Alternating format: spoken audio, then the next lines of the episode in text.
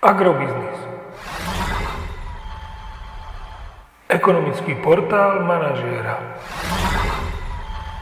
Prognóza cien agrokomodít pre 7. a 8. týždeň.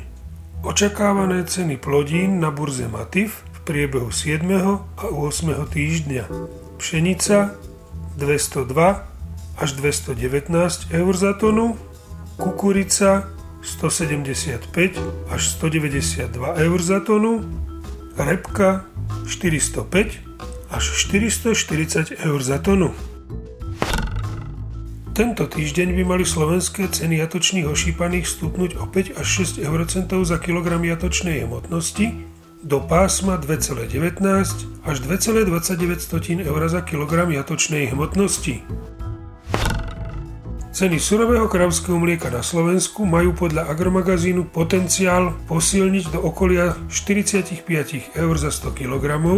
Ide o cenu po prepočte na priemerný obsah reálnych zložiek a následne by sa táto cena mala zastabilizovať.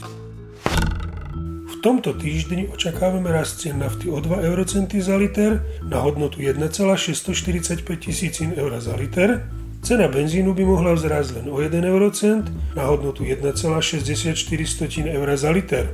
Tieto ceny platia pri predpoklade, že cena ropy neprekročí hodnotu 85 dolárov za barel. Podrobnejšie informácie nájdete v aktuálnej prognóze na portáli Agrobiznis.